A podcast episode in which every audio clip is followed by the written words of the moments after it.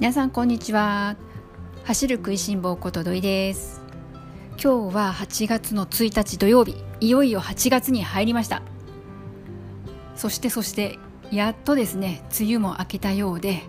朝からもう晴れて暑い一日の始まりといったところです。でそんな暑い中私実は今日朝から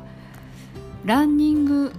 の、えー、イベントランニングのイベントといってもですねあのいわゆるの Zoom で受けるものになるんですけれどもアシックスのランニングクラブが主催で行っているそういったイベントがあったので申し込みをして参加をしてみたんですけれども、えーとまあ、どんなイベントだったかっていうと、あのー、ランニングのですね、あのー、フォーム。でそのランニングのフォームなんですけれどもそのフォームというフォームじゃないな、えー、ランニングのこの動作なんですけれども可動域を広げることによってよりこう楽に走れるようになるために、まあ、どんな、あのー、ウォーミングアップ的な、あのー、準備運動だとかどんなストレッチがいいかなというようなそういったこう動きなんですけれども体を大きく動かして可動域を広げていくことが可能になるそんなあのトレーニングを受けてみました。時間的には朝の7時45分から始まって8時半ぐらいに終わったのかなもうあの本当に1時間もかからないようなあのトレーニングだったんですけれども一応こうランニング初心者向けということでそんなにこう汗だくだくになるようなこともなく、まあ、こう終わった後はあなんかこうちょっとすっきりしたぞという感じな印象でした。で普段実際ですねランニングの前にあの必ず準備運動はするようにはしているんですけれども、まあ、日によってこう念入りにやれることもあればなんかちょっと今日手抜き準備運動だったなとか時間の関係でちょっとこうジョグから入ってなんならジョグが準備運動代わりぐらいな感じで済ませてしまうこともあるんですけれども今日習ったその可動域を広げて楽に走れるようになるっていうのはあのすごくこう納得というかあこれはちょっと実践で取り入れてみたいなというそんなあのストレッチを何種類か習ったのでまた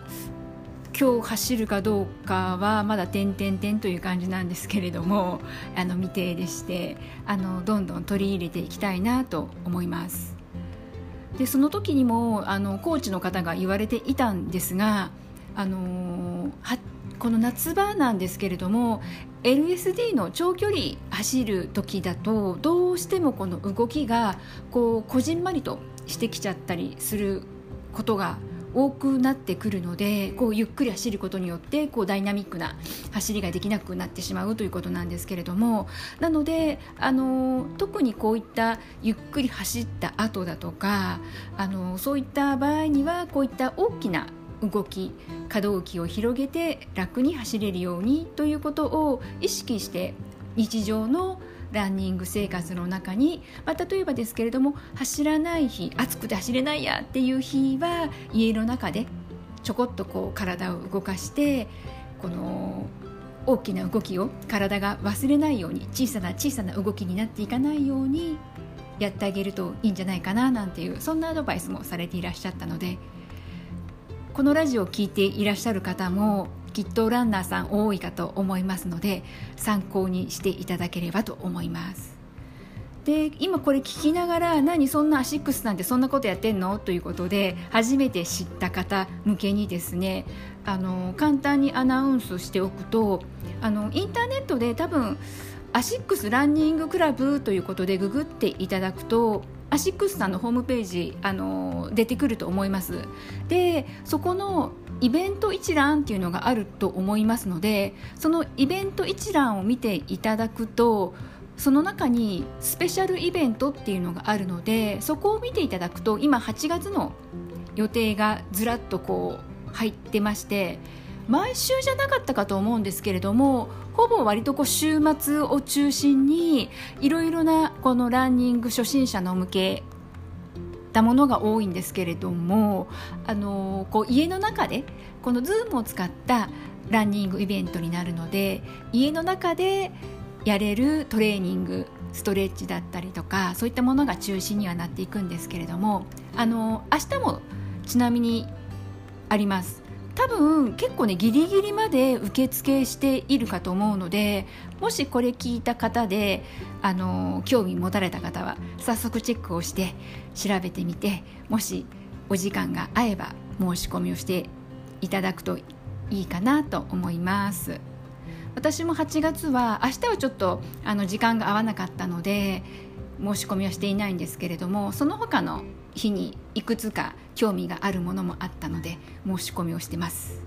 意外にこの朝からこう Zoom ではあるんですけれどもこのイベントに参加するっていうのはこの朝時間本当にまさに朝活になるんですけれども朝の時間が有効に使えてちょっとこう得した気分になって気持ちよく朝のスタートが切れるかなと思いますのでおすすめです。で本当はですね今日この話をするつもりではなく実は今日は私あの揖斐川マラソンがあのー、初めてのフルマラソンのエントリーだったっていう話を多分初回にさせてもらったかなと思うんですけれどもしてなかったらごめんなさい。あの私の初マラソンが揖斐川マラソンだったんですね。でそうだなよくよく考えたらまだこの話ってしていなかったしどこかのタイミングでこの私の初めてのフルマラソンのことを皆さんにお話ししたいななんて思っていたので今日はこの話をしていきたいなと思います。えー、私の初マラソンは2004年の揖斐川マラソンです揖斐川マラソンっていうのは岐阜県なんですけれども岐阜県の揖斐川町というところであの開かれる大会でしてゲストでそれこそあの高橋尚子さんも来てくださるし金さんも来てくださるしあの割とこの東海地方の方には人気のある大会です。え、何年前だったかな？もう3 34年3年4年ぐらい前ですかね。あのランスマなんかでもイベントでこうテレビが入ったりなんかして割とこうそこで全国区になったかななんて思ってるんですが私がエントリーをした2004年はまだまだそれこそあのマラソンブームなんて言われる前だったので全然あの今だ今でこそエントリーするのもクリック合戦で本当にすぐ定員になってしまって競争率の高い大会にはなってしまっているんですけれどもその頃はエントリーの最終日締め切り日を覚えていればいつでもこう定員に満たないので全然こう走れるっていうマラソン大会だったんです。でそのまあ、あの、大会に初めて参加して実は私結論から言っちゃうとその大会初めてエントリーをした2004年では完走できなかったんですよ。あのえーとですね、あれはどこの関門で引っかかったんだかなハーフぐらいなちょうど20キロ21キロぐらいなハーフぐらいな距離のところで関門に引っかかってしまいましたでまあ後々考えれば当然といえば当然の結果だったんですけれどもその当時私どんな練習をしていたかというとほぼジムのトレッドミルの上でこう30分とか1時間とかこう走るぐらいでいわゆるロードの練習をほとんどしていなかったんですね。でちゃんとフルマラソンの距離も42キロだっていうことも分かってはいたんですけれどもなんだかよくわからないんですけれどもまあ30分1時間走ってればなんとかなるのかなぐらいな感じのすごくすごくこう軽くちょっと考えていてなんならあのエイドステーションでいろいろな食べ物が出るから食べないと体力が持たないから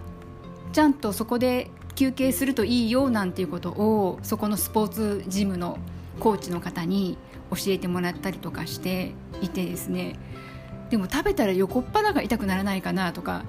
そんな心配をしていました。ちょっともうポイントがずれちゃってるんですけれども。であの私ですねそのそもそもマラソンを走るきっかけになったのがその当時通っていたスポーツクラブのインストラクターのコーチの方がマラソンをやられている方で、まあ、その方が、まあね、あの健康のためとはいえあの走るのであれば何かこう目標を作って大会などに参加されるのも長く続ける秘訣にもなるしいいですよで、まあ、近くその岐阜の揖斐川というところで大会もあるし日帰りで行ってこれるところだからおすすめですよなんていうことで勧めてくださってそれでまあ走るきっかけになったんですね。でまああえなく撃沈したんですけれどもでも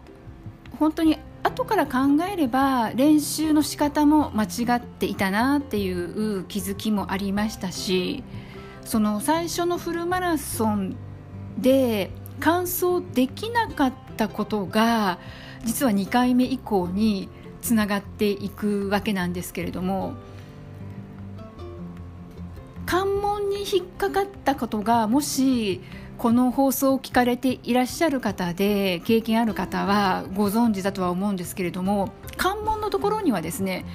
あのバスが待ってるんです。いわゆる引っかかっちゃった人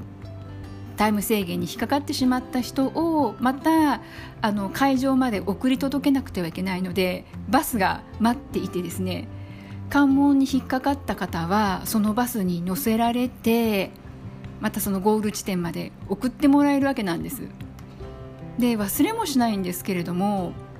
そのバスに乗っているとですねバスに乗ってそのゴール地点にまあ向かっていくわけなんですけれども途中で走ってる方の姿が見えるところがなんかちらっとあったんですよね。なんかやっぱりですねあのちょっと寂しいわけですよ。当然あのそのバスに乗っている人は皆さんあのゴールできなかった人なわけであのシーンとした全然盛り上がらないバスの車内にもなりますし寂しい感じででちょっとこの経験はもう二度としたくないなということでなんとなくもうそのかバスの中で来年は絶対に完走したいっていうあの本当目標が明確になるというか絶対完走したいっていう風な思いに変わったことをすごく覚えてます。なのでもしあの時最初のフルマラソンで完走できちゃっていたらなんだフルマラソンってこんなもんかというところでもしかすると2回目以降なかったかもしれないなと思うぐらいです。まあ、それぐらいあの私にとってはほろ苦なあのフルマラソンのデビューにはなってしまったんですけれどもすごくいい経験だったな。で今現にこうやって皆さんに思い出話としてお伝えすることもできますし私も今まで、あのー、初めてフルマラソンに挑戦する人には折を見てこういった話をすることもありましたしなのでああの時の経験は全然無駄ではなかったなっていうのが今言えることですねなのであの時がなければ本当今もないということで本当にあの悔しい悔しいフルマラソンデビューだったんですけれども、うん、走ってよかったなって今でも思える一日でしたね。でその後一年発起してですね、えー、翌年2005年。2005年に晴れて私はフルマラソンを初めて完走できた。というわけです。でその2005年のフルマラソン初完走の話は話すとめっちゃ長くなりそうなのであのー、完走できなかった2004年の初めてのフルマラソンもすごく思い出深いんですけれどもむしろ私にとってはやっぱりこの2005年初めて完走できた時の思い出もこの2004年のホロニガデビューと同じぐらいとってもとっても思い出深くってこれまた皆さんにどこかの機会でお話ししたいなと思うんですけれどもあのー、すご私の中ではこれまた結局のところ次につながるレースになったということなんですけれども、